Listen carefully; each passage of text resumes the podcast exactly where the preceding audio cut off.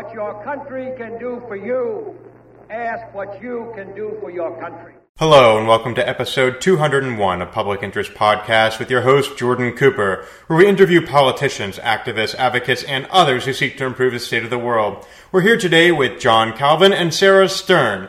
John Calvin is a gay Christian Palestinian immigrant born in Israel as a Muslim in Nablus in the West Bank with a different name. His grandfather, Saeed Bilal, was a former head of the Muslim Brotherhood in the West Bank. His uncle, Muaz Bilal, was a uh, uh, failed suicide bomber in Jerusalem. His other uh, relative, Othman, sent a wave of suicide bombers to Jerusalem. His uncle, uh, Bakr Bilal, was a military Hamas field commander, and his uncle, Obada Bilal, was an explosives expert. Um, he uh, is an advocate um, against the boycott, divestment, and sanctions movement uh, against Israel. So uh, he supports Israel, and he is a religious freedom activist. Sarah Stern is the founder of the and president of the Endowment for the Middle East Truth, also known as Emet, which is the Hebrew word for truth. She's a pro-American and Israeli think tank and policy organization. She's a former director of legislative and government affairs at the American Jewish Congress and the former national policy coordinator for the Zionist Organization of America. She's contributed to the drafting of the Syria Accountability Act, the Koby Mandell Act, and a resolution to support Israel building a security fence. She's a member of the executive committee of the American Jewish International Relations Institute, the author of two books, Saudi Arabia and the Global Islamist Terrorist Network, America and West Fatal Embrace, and her second book is Cherish Illusions. John, Sarah, thank you so much for joining us today. What a litany of, of accolades and titles you guys have. Thank you so much for joining us. How are you? Great. We are doing great. Thank you for having us. Excellent. So the first question I'd like to pose, we'll start with John, is what are you currently doing or have you ever done to advance the public interest and why? I've been doing quite a fair amount of speaking engagements uh, from universities such as Yale, uh, and Broward Community College uh, to uh, writing a book. I am currently working on writing a book, trying to educate people that the BDS, mainly the BDS, is uh, contributing to violations of human rights by extension.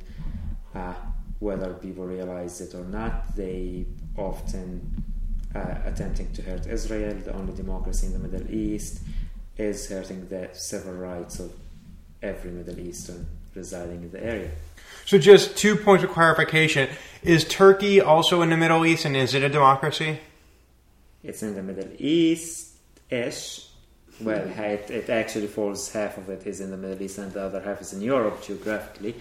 Uh, is a, a democracy, used to be up until Erdogan took office and uh, he dismantled the Turkish democracy. Another thing I wanted to ask you you said that the BDS movement is a violation, contributes to the violation of human rights. Clearly, many individuals in the United States would think that they, they tend to potentially fall to more of the left of the political spectrum, think that they are supporting BDS as a means of supporting via uh, human rights for Palestinians and, and is they're trying to prevent human rights. In fact, former President Jimmy Carter of the United States uh, has uh, an, made an analogy between what's going on with Israel and the Palestinians as what went went on in in the mid to late 20th century with apartheid in South Africa. So it seems like you're taking a different stance than many others. Could you elaborate on how the BDS movement might actually lead to violations of human rights in the Middle East? Well, to begin with, the BDS movement uh, uh, accusing Israel of several things. One of them being is apartheid, which is incorrect. It's simply incorrect. Uh, the segregation between Palestinians and Israelis is segregation between two countries. It's like saying that segregation between Canadians and Americans is apartheid. That is just so effectively the west bank and gaza are separate nations already if not formally. Well they are not separate they are not independent nations but they are not israelis. They, and but you mentioned you were born in israel in the west bank. I was in 1990 uh, up until 1993 with the Oslo Accords that was Israel. Uh, post that, the Oslo Accord came, the Oslo Accords came, uh, granted a terrorist organization at the time, uh-huh. a presidency, and a government, and gave them the West Bank and Gaza. Interesting. Okay, so a lot of historical developments, a lot of elements of identity. It's a it's a, a cauldron of, of identity and, and political entanglement in the Middle East. Now, Sarah, you have quite a lot of background dealing with the Middle East. Having could could you tell us a little bit about how you you began moving from sci- how you originally got involved in the Zionist Organization of America, and and clearly there's a path from there to AJC to starting Emet. But how did you first come to be interested in uh, in politics uh, affecting Israel? Well, I think um, essentially even before I started um, working for the ZOA, you know, I was born into a family where most of my relatives were killed by, by the Nazis. Mm-hmm. And um, it, Israel was a very regnant part of the identity of many people who, you know, were born under those circumstances. I'm named after my aunt, who I never met, who apparently I always thought was killed in Auschwitz, but um, it wasn't until I was um, in Vienna that I had a wonderful tour guide whose grandfather was a Nazi. Poor thing. I mean, I would hate to have her kind of legacy, you know, of memories. And um, her her hobby was um, Jewish genealogy, and I could never find my aunt's name when I went to Yad Vashem in Israel or to the Holocaust Museum. For our listeners who don't know, Yad Vashem is a Holocaust Remembrance Museum in the state right, of Israel. Right. Um, so I and it, this wonderful woman was able to find out everything that happened, and she told me she even knew the, the name of my father's other siblings and when they died, etc. And um, she never did make it to Auschwitz. Her little shtetl was called Borshchev, and they used that as a transit place. And when the Nazis arrived there, they were so anxious to kill Jews that they didn't wait to get some of them on, on the trains. And um, she was forced to strip down naked and um, dig a hole, and she was mowed down. She also had two twin daughters. One's name was Rizal, and one's name was Rachel. And my daughter, who now lives in Israel, is named Rachel after her. Um, so of course, I was always I was a school psychologist before I started this, but I was always obsessed with the news of Israel mm-hmm. because mm-hmm. it seemed to be carrying on the legacy of my people. And you know, for some of us, it seemed to be like a denouement that the world was marching away from hatred and evil and towards goodness. And um, you know, then. Um, so that and I I was a school psychologist and I it's a long story but I ended up quitting because of mama guilt when my son Noam was in a Hanukkah play um, I was giving a feedback conference to a Vietnamese boat child who when I took the intake conference um, the the parents even though I had a translator and I thought they understood that learning disabilities has nothing to do with how good um, a brain she has. And you know, I found that um, protective services had to be called, and she had the rice pot um, thrown over her head. So I was very, very careful to make sure that the parents really understood during the feedback conference. And my son Noam was going to was four years old was in a Hanukkah play um, about a mile away, and I was like jumping out of my skin, realizing if I don't get them to understand this quickly, quicker, quicker, he's not. I'm going to miss the play. And by the time I raced down that mile to Young Israel Nursery School, there were seven little Maccabees on the stage and one in the teacher Mara Helen's lap crying. And that's when I decided to quit. And I became um, very involved in pro Israel advocacy pro bono and got to know some people under the reign of Yitzhak Shamir, who was working in the Israeli embassy. And when Arafat signed the Oslo Accords on September 13, 1993, they said, Sarah, we're no longer in Washington. We need somebody Um, to tell the truth about Arafat, we have a sinking suspicion he's not going to live up to one iota of the accords he's just signed. So I said, I want to do this, but just do me a favor. In my naivete, I said, don't give me any notoriety or publicity and don't pay me.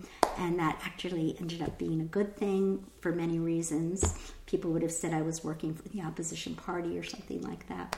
And um, and then Mort Klein called me up from the ZOA and asked me to develop a Washington shop. And um, I went on from there to the American Jewish Congress and went on to develop my own think tank. So it sounds like both of you have identities that were that you inherited through your birth, being uh, Muslim and uh, Palestinian, and being the progeny of Holocaust survivors that have really shaped a lot of right. uh, your inheritance has shaped a lot of your current story. Right. And over here um, with John, you chose to in a sense, reject some of your primary identities that you inherited through birth. And then I see Sarah, you have embraced uh, the identities that came to you at first, um, and yet your paths continue to intertwine. The Oslo Accords clearly had an impact on both of your lives, um, and then, of course, we find ourselves in the same room here. So can I just correct something? Yeah, sure. I don't want my parents were my my father got here before the Holocaust, and my mother was born here. Huh. But I'm named after his older sister that remained because she was married to a rabbi. Right. And I think people who are children of Holocaust survivors are in a very special category, and I feel I shouldn't take that from them because my parents did not survive the concentration camps or anything. Okay. Okay. So um, now we got that settled. So Right. so John, you, I'd like to hear a little bit about your story. Quite a powerful story. Um, at one point, you uh, you you began realizing that uh, you were not heterosexual, and then you also began realizing at a different point that um, Islam wasn't speaking to you. Can you talk about that personal journey? Uh, sure. Uh, actually, to begin, uh, the order was reversed. Uh, religious religious problems and religious conversion came first, and then later on, I accepted my own sexual identity. Uh, growing up to my family, uh, founding. Uh, grandfather that is a, founding member of the Muslim Brotherhood, by extension, uh, founder of Hamas uh, in the West Bank, Gaza, and uh, Jordan and Israel. Uh, family that is extremely religious, extremely uh, anti Semitic, and have made it their legacy, their, their life work to go up against Israel. In Would they cla- class? Would they be categorized as Arab? yes, just a linguistic thing since we're going into little uh, nuances here. Does uh, doesn't anti-Semitic mean against people from that Middle East type area? So it actually be anti-Arab and anti-Jew at the same time, even though po- colloquially it refers to being anti-Jewish. yes, and in recent years, I believe since the '60s, the term to has changed its meaning in Webster and Merriam dictionaries to to become an anti-Jewish. Uh, I wouldn't quote me on the dates. Yeah. but, uh, So was it interesting? How was it growing up in a household of such political uh, and community importance in your own community? I am, what was your family revered? I'm sure that you had a very high position in in, in Palestinian the Palestinian community. Is that not correct? That is correct. They, they were quite revered. We were, uh, in a way, a royalty of the West Bank. What did it feel like to be the son of, uh, or the grandson of Saeed Bilal and the nephew of Muaz, Bakr, Othman, and, and Obada? Is that, I mean, what did it feel like to walk around to play soccer, to go get bread at the bakery, being that, that person? Well, I name dropped a lot growing up.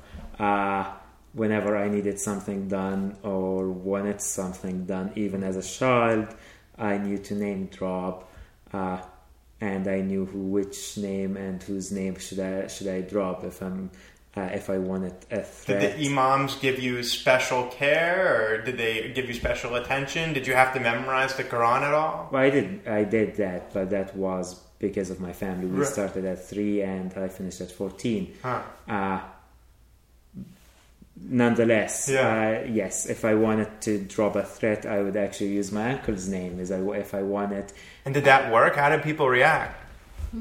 quite often did work. I remember uh, essentially blackmailing uh, the head of the Department of Education. Uh, And that the- was okay by a kid to do that to a man, a, se- a Uh, secretary, well, she was actually a woman. To, to a cabinet secretary, the secretary of education, who was threatened by a teenager. Uh, at the time, I was in the seventh grade, so yes. I, uh, my grandfather wanted to force me to retract it. I was also hard headed and I did not retract, uh, refused to retract it. And therefore, it actually went on, and that teacher got punished for uh, physically abusing me. Oh my God! So you were definitely, you know, in a, in a, in a, in a revered part of society. You were you were kind of the elite of Palestinian society. It must take something fairly significant to renounce all that. I guess there was a lot of pressure. Uh, Well, let me before we even go into that. Let's just get what what's going on in the mentality over there. So what what is Israel to them? What are Jews to people in your family? What were you taught to believe as kids? What what is Israel? Enemies, monsters who've uh, dedicated their lives to uh, to harm and kill us. And why would the Israelis want to do that? According to them, it's a historical animosity uh, originating from the prophecy. God, fors- uh, God forsake the Jews and and brought an Arab prophet. Therefore, the Jews tried to poison the prophet. Uh, they they So the Jews are upset that they didn't get it right. and now uh, and now it became a historical animosity. So it's just it's just that they were upset that that Prophet Muhammad was the real prophet and Allah the real God, and the Jews were upset that they didn't get it right. So that therefore they're angry. Is that know the, that God actually have given up on the Jews. Oh, God has forsaken the Arab, the Arabs, And the Jews are Therefore, the upset that they've been are- forsaken. Yeah, there- therefore the Jews have sworn. Uh, so it's nothing to do with like policy. It's it's more a spiritual animosity that In- results in. It, does it have? Is it a result of violence or is it? Is it? Is it? Um, yeah. So. Uh, um, yeah. So I mean, what? Okay. So you're. Uh, so there's anti-Semitism. The Jews are not, and then and then. Let's see here, and then and that's the Jewish people in the state of Israel. Do you dif- do they differentiate between Jews and Israelis? uh, very rarely, but uh, yes. And what about the United States? How does how do Palestinians? Uh, Uh, the, Satan's older brother. Okay, so Yeah, Satan is going to be Israel. Yes, and I'm, But this can't be true. I'm quoting. This isn't true of, of like of, of is this true of most Palestinian society or just your family? for a period of time that I remember uh, going to any mosque, part of the prayer before the Friday prayer, before the main uh, Muslim Sunday service. Uh, the one one of the uh, the uh, there's a three or four prayers. Uh, God sent fire to devour Israel, etc., etc. Just a lot of. What about And positive then- things? Isn't isn't is a lot of Islam about love? Do the preacher, do the mullahs ever preach love towards other Muslims? I never encountered a mullah that that would be Iran. Uh, but nonetheless, uh, and The then- imams weren't ever preaching charity or love or kindness towards at least even other Palestinians. Well, it depends. And when, however, what I wanted to actually say is that next to the four uh, to the four prayers against Israel, the fifth uh, the fifth is always and uh, drown the White House in blackness. It's uh, and then it goes on to other prayers against uh, America. It, it they've always associated the two. So how were they able to make a living? I just I think there's not very much understanding among my listeners about exactly what's going on on the ground in the Palestinian territories. Um, and then, of course, and, and I'm also interested in knowing. Okay, so so there's these occupied territories. What what do they want? Do they want statehood? It, what would it take to get statehood? And would your family ever accept a two state solution, or is it really get rid of all the Jews and get rid of the Jewish state and get rid of Israel? And that's the only thing will do it. Will accept, and, and a two state solution is one step closer towards that end, but we'll never give up that end. Is that is that what's going on in your family's mind? That's not just my family. There's a reason since Arafat took office in 1993, there wasn't an election until after he died. And there's a reason there hasn't been an election since Abbas took office. Why? Too. Uh, because, uh, because immediately, uh, the moment someone hints on a two state solution, uh, he, Palestinians are opposed to it? it's treason to everyone. They actually use the word treason. They call them uh, they call them traitors, and it's and there is no chance. Do it's, people look wistfully upon the Ottoman Empire? I'm not sure what you mean. So the Ottoman Empire um, dissolved at the in 1918 at the end of World War One. Yes, and it, and you had the Sultan who was located in modern day Istanbul um, and his empire at one point, not in the 20th century, but at one point extended all the way into Italy and Morocco, extended over close to the border of Iran, um, and of course encapsulated the entire area that is now known as Israel uh, and all the three major Muslim holy cities.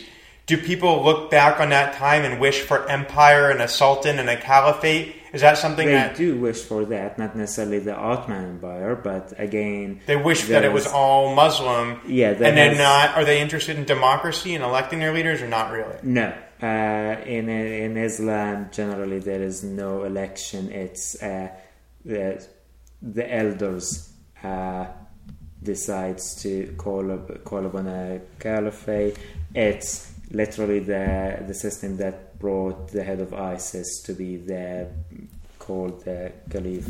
And before we continue with your identity, I'd like to bring Sarah back in the conversation. Now, Sarah, you've written extensively and you've worked extensively on Middle East policy. Mm-hmm. Um, and when we hear John reflecting on some of the ambitions and desires of Palestinian people, it puts into question some of the legislative initiatives the United States Congress has been trying to support. Of course, every American president tries at some point to build a legacy. And a lot of, and, and, one of the most amazing legacy building points that you could ever get is peace in the Middle East. You know, finally peace between the Jews, Jewish Israelis and, and the Muslim Palestinians. And that would be just a cornerstone of, of permanent legacy for any American president you know, to what extent are American presidents and American politicians in, Congress um, deluding themselves, and to what extent are these policies ever actually viable uh, if they were to be implemented?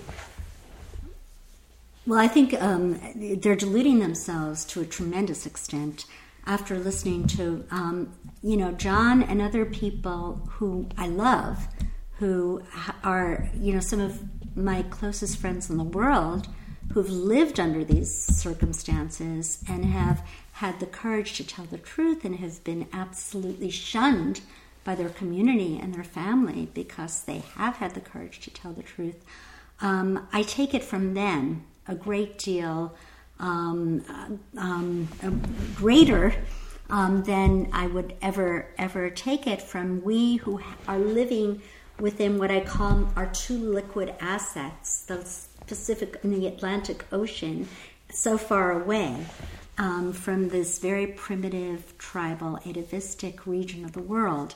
And I think it's a siren song that everybody gets seduced by ever since 1993 with um, President Bill Clinton, um, President um, George W. Bush. They all, you know. So what, what, ought, is, what ought the Congress to do? I think that the most important thing after 16 years in Iraq and Afghanistan, we know that the Israeli Palestinian conflict is not the linchpin for winning the hearts and minds in the Middle East. There's this huge 14th century fissure between Sunni and Shiite Islam.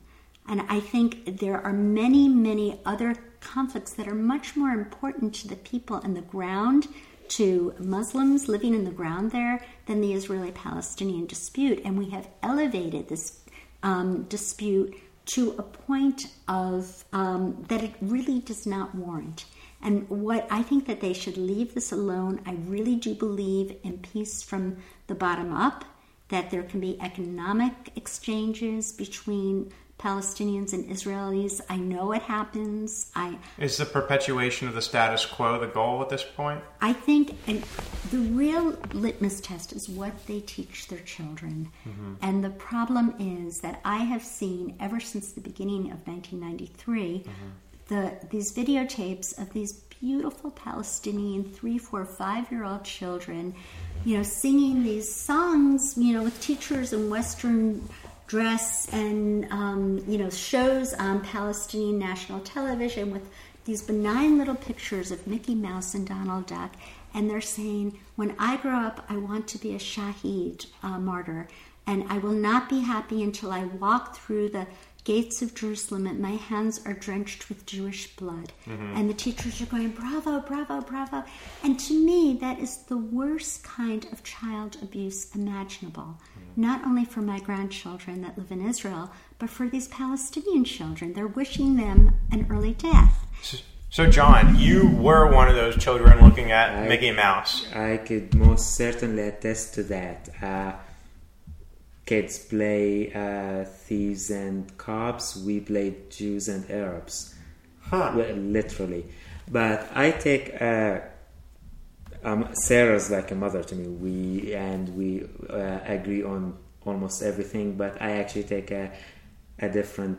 I have a different take on that matter. I actually think Israel is the pinpoint that all Arabs in their all Muslims in their different sects agree on uh, Iran, uh, whether it's Iran, Iraq, uh, Syria prior to the conflict, uh, even the Egyptian, the Egyptian Jordanian public, as well as the West Bankers and Gazans, they all uh, want to annihilate Israel. Uh, there, there is the Palestinian-Israeli conflict, and that is that's what uh, organizations like Hezbollah in Lebanon and Iran are using to uh, are actually circulating around, making a deal of to uh, to justify their uh, their ways and so what their animosity. Think? So what, so what do we what should we do about it? Nothing. Is the as the idea that America should I stay out? Absolutely would no. I okay. would not. I'm like America is not actually staying out. We never stayed out. Not since 1993. We are giving the Palestinians 80 percent. $400 million, 80% of their uh, national income a year. Well, what's it like to be Palestinian? Is there, are there any job opportunities? Is it there all is poverty? opportunities. I mean, I grew up to one of the richest families in the Middle East. Uh, but nonetheless, there is other families I know, and there there is classes, there is job opportunities, quite uh, about at least. And I'm being extremely conservative. I did a research for some event we I did with Sarah a few uh, I think last summer, and at least uh, six percent, which brings uh, the other uh, about thirty percent of the national income, uh-huh. another thirty percent of the uh, total income that is not really accounted for are the are Arabs who work in Israel. Mm-hmm. They get their money from the settlements. Now, are the are they is the West My, Bank part of Israel?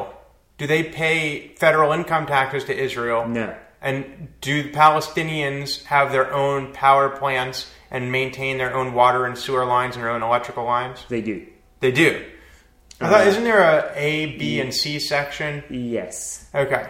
And that's, uh, I mean, to dissolve a country and split it into two, uh, especially in the 90s, after you have to start a whole new infrastructure system uh, that takes a while. They share. They used to share quite a fair amount. There is still uh, some areas where they share where it comes from both sides, but at the end of the day, uh, it's mostly autonomous at this point. It's functioning as a as an autonomous state. But yes. Is there any you, is there any tax revenues that Palestinians remit to the Knesset? No, to the Knesset, no. And what are, are there local There's- property there are certain taxes fees that uh, they pay, but that's uh, to the Israeli government or to the to the- Palestinian to- Authority? well, the Palestinian Authority they have to pay a certain fee for imported uh, products that come through Israel, which is what we would pay if we imported products through uh, Nova Scotia. But if you buy shawarma in the street for lunch, are you paying a sales tax No. to the PA? Uh, yes, to the PA probably, uh, to but definitely not to the Knesset. Okay, so you were part of this. You grew up as part of one of the wealthiest families in the Middle East, a very politically powerful family, uh, and a wealthy family, by the way, in a, with a, surrounded by some poverty in, in the West Bank. And yet you forsook that. Why did you choose to leave Islam, and why was that incompatible with remaining with your family? And then, and then why did you choose to leave for Canada and now work against the very things your family stands for? Oh, okay. Those those are like A million questions. yeah, and, Let's they- get and started. Each, of, each of them usually takes a day to answer. Uh, they are often most of these things, although they sound related, they are not. Uh, me being gay had nothing with me converting to Christianity. Me converting to Christ, uh, me being gay had nothing to uh, to do with my. That had to do with you leaving the country, right? No, No. And weren't you threatened by your father that he threatened to kill you because you were Christian? He yes, that's for religious conversion. Uh, he also uh, attempted to stab me and threatened me on CNN. I think last year. Uh, He didn't refer to you as John Calvin, though, did he? no, I think he actually he uh, compared me to Saddam Hussein's son-in-law, who was executed for uh, treason Huh. on CNN on the record. So your family believes you've committed treason. Yes, since uh, Janu- which is why. But uh, why change sides? Uh, simply because it's uh, a met again. It's the truth, and uh, there is one. If there is one thing I have taken from my family, I have taken from my mother, and I am a Freudian by nature, uh, and beliefs, obviously. Uh, there is uh, there is one doctrine I've adopted and I I've always remembered I've always kept is if so, if you're hiding something if you if you know something to be true you do not hide it if you're hiding it well then you need to re-examine yourself uh, because you do not know that it is true otherwise there is why would you be hiding it uh, my religious conversion came at the age of 19 after I uh, read uh, well prior to that between 40 uh, a bit somewhat between 14 mid mid 14 You to were in mid prison at one point, right? Yes. And that influenced your decision. Uh, that not religiously. That Uh-huh. actually influ- uh, that and opened my eyes. I had an encounter while I was in prison.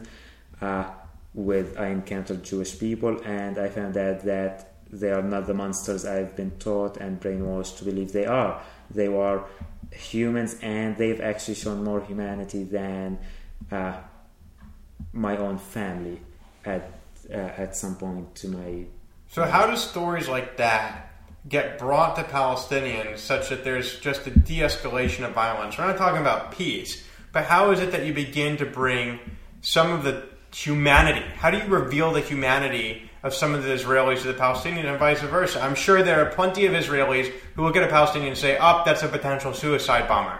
Right? How do you? And then uh, you have the Palestinians looking at the Israelis and say, "Oh, look, they're all devils or whatever." How do you reveal the humanity of each side to the other in a non-threatening way, not to get perfect peace and, and a utopia, but just to de-escalate violence a little bit? How do you get that? What would have influenced you? What did influence you? What would have influenced Well- your friends? what influenced me was a random act of kindness that uh, that rebelled in my uh, rebelled in my thoughts to realize that everything I've been taught was untrue, and even though I knew it uh, it wasn't. Uh, I wasn't lied to purposefully by my parents, by my family. They actually believed what they said. That did not change the fact that it. I just encountered it, and it was just simply not true. Uh, Your parents still love you? my father just threatened to have me killed on CNN a year ago. Uh, I think that answers that question. My mother. So the question hand- is, so the answer is no, because sometimes I'm, I don't know what the mentality is. Oh, is he yeah, killing no, you out of an act I of was- kindness to spare you and your family shame? Like, what is No, his I was actually going to that. That's my father. On, on the other hand, my mother and I have just. Uh, she disowned me formally on January seventh, uh, twenty fifteen. Uh, when I came out with public statements in support of Israel for the, and but she had no choice for her own safety, right? No, she that wasn't her safety was not threatened. Uh, she was indignant. So She remains indignant. I see. Uh, but she, uh, with a lot of work, uh, me insisting and not giving up, uh, we've actually started talking uh, recently.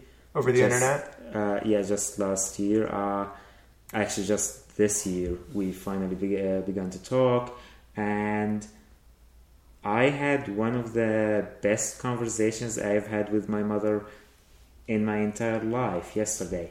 How did that go? How does she react to all this? How does she understand? Does she think you've been brainwashed? Well, she she realizes that there is differences. Uh, she, in some way, she does feel she has a sense of loss. She did lose a son, and I had to explain to her that well, you didn't necessarily necessarily lose a son. I am just not the same person. I was 19. My frontal lobe hasn't even developed at the time. I'm 26. Whether I stayed or uh, left, I would have changed you can't that hope that I would actually be one day what you wanted me to be, uh, what you remember, is just unrealistic. That you cannot turn back time. How'd she respond? Uh, my mother is a very intelligent and uh, w- uh, woman with two PhDs, and uh, she that made sense. That that logic made sense to her, and then uh, we discussed chemistry and synthesizing elements, uh, and that And was such life. a progress. So I'd like to. We are uh, wrapping, approaching the end of this podcast. I'd like to wrap it up with, uh, from both of you. I guess we'll start with Sarah. Um, I'd like to hear from you, Sarah, about what it is that's been motivating you to work uh, in advocacy in this realm of Israeli-American uh, relations, um, and what you hope your legacy will be. Um, perhaps you could address your audience uh, you could address uh, supporters of Emet and s- speak to them about why it is you created the foundation that you continue to work for it, and then what you hope at the end of your career you will have accomplished. Okay, um, it would be really um, horrific for me to see my people come this far um, since the Holocaust and to have developed their own beautiful state um, where actually John had to run as a gay person, well, as a Christian, even before, just to run for humanity, you know, for his own his own safety, and where people actually have human rights and dignity. And the fact is, there, you know, there there are gay parades, gay pride parades in Tel Aviv and in Jerusalem. Not every Haredi person or ultra Orthodox person embraces gays, and they should.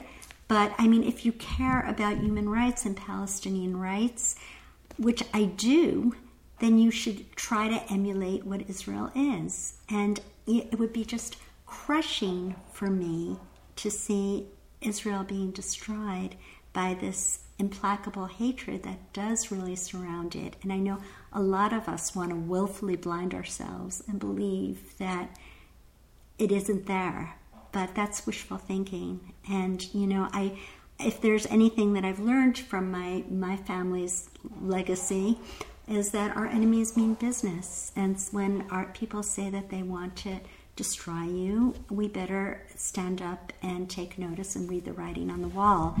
So my legacy, and I am getting to that point. I am a grandmother. I am getting on in years. I mean, I want to. I want to support true Palestinian rights. I don't think the Palestinian leaders are supporting human rights. and I want and I want Israel to survive. And as a Mecca, if I could use that word, of of of liberalism, and um, you know, for for us to look at each other not you know as an accident of ascription of our birth. You know that you're a Palestinian, you're a Jew, you're an Arab, you're a Muslim. You know, but or gay or straight or Christian or whatever, you know, but you're a human being. And to be able to just take away all those layers and layers of socialization that puts us in little boxes and let us just see each other for what we really are. And John, if you would speak to the Bilals right now. Speak to them, they're listening. I want you to speak to them and tell them why it is you've done what you've done and what you hope the impact will be of your actions. There's several reasons for for my actions, for the route I've taken life, and for my choices. Uh, one of them is pro- probably undeserved guilt, uh, undeserved inherited guilt. Uh, although I did disavow my family, uh, yet they they still who they are and they've done what they've done. Uh, most people uh, have Uncle Frank who gets drunk on, thanks, on Thanksgiving. I have Uncle Othman who murders 30 people and sends uh, another wave of suicide bombers from prison. Uh, so, in a way, I, in a, that's one of my one of the motivations. Uh, and the fact that Israel is the only con- the only country that have human rights implemented that is it's human rights are not contained and they are universal and they spread and to if Israel was to be left alone its values its the the goodness will actually is contagious and it will spread around uh, into a world where I would have been killed for so many different reasons. I mean, I I do have a death sentence uh, hanging in the West Bank. Is there a fatwa on it? Yes, and there's uh, it's it's been signed by the president in 2011 uh, by Abbas. Are you are you in danger in Washington D.C. or in New York? Well, um, I am as safe as I could be, I guess. Uh, however uh, my legacy would not necessarily be to make up for my family's mistake. That is, I take no responsibility for that, and I refuse to allow myself to go down that rabbit hole. However, however, I am inspired by people like Sarah, uh, by the first Israeli person I met, a woman when I was 14 years old uh, who owned a bar or was a bartender. I, I've never seen a bar at that, at that point. And I entered, I ordered a sandwich and went out to smoke. And she came at me yelling with her very little Arabic mixed with some English at the time uh, that I'm too young to smoke in a very motherly tone. Uh, it's those memories of the memories of the bath, events that transpire at the moment, me being here in this in Sarah's house, uh, her taking me in as almost being almost as a family member. Uh, it's more inspiring than I could even produce to satisfy that the sense that I need to actually give, that I need I need to make a difference. So that has been Sarah Stern, founder, president of uh, the Endowment for the Middle East Truth, Emet, uh, the formerly of AJC and the Zionist Organization of America, um, responsible for numerous pieces of legislation supporting Israel, um, author of numerous of, of, two books about the Middle East, uh, and John Calvin, uh, an immigrant, a Palestinian by birth, who's changed multiple identities, uh, uh, comes from a, a scion, a, a family of, of leaders of, of, the Palestinian people in the West Bank um, who has come to embrace identities wholly, entirely different than that which he inherited by birth. And Sarah and John speak about advancing the public interest within the context of humanity. They speak about being exposed to acts, to random acts of kindness. In fact, that's how John described uh, the catalyst for his change was um, uh, a random act of kindness inspired, um, uh, in effect, was able to lift the veil that had been, he seems to think, laid over his eyes and over the eyes of many Palestinian people. Both speak about advancing the public interest through through uh, a sense of, of right and a sense of what of what constitutes human human rights. And uh, their support for Israel is, is resolute, and their embrace of the humanities is clear. So, Sarah, John, thank you so much for joining us today. Thank you so Thank much. you, Jordan. This has been another episode of Public Interest Podcast with your host, Jordan Cooper, where we interview politicians, activists, advocates, and others who seek to improve the state of the world. I'll remind you to subscribe on publicinterestpodcast.com and on iTunes. Leave a review of this podcast on iTunes and listen on Stitcher, SoundCloud, Castbox, Blubrry, Player FM, Facebook, Twitter, LinkedIn, and YouTube. Should you wish to comment on this episode, you're welcome to leave a voicemail at 240-630-0380. And the first three minutes of that voicemail may be played in future episodes of Public Interest Podcast. Should you wish to support the podcast, you're welcome to leave a contribution in an amount that you feel comfortable with at publicinterestpodcast.com. Thank you so much for listening, and we'll talk to you next time.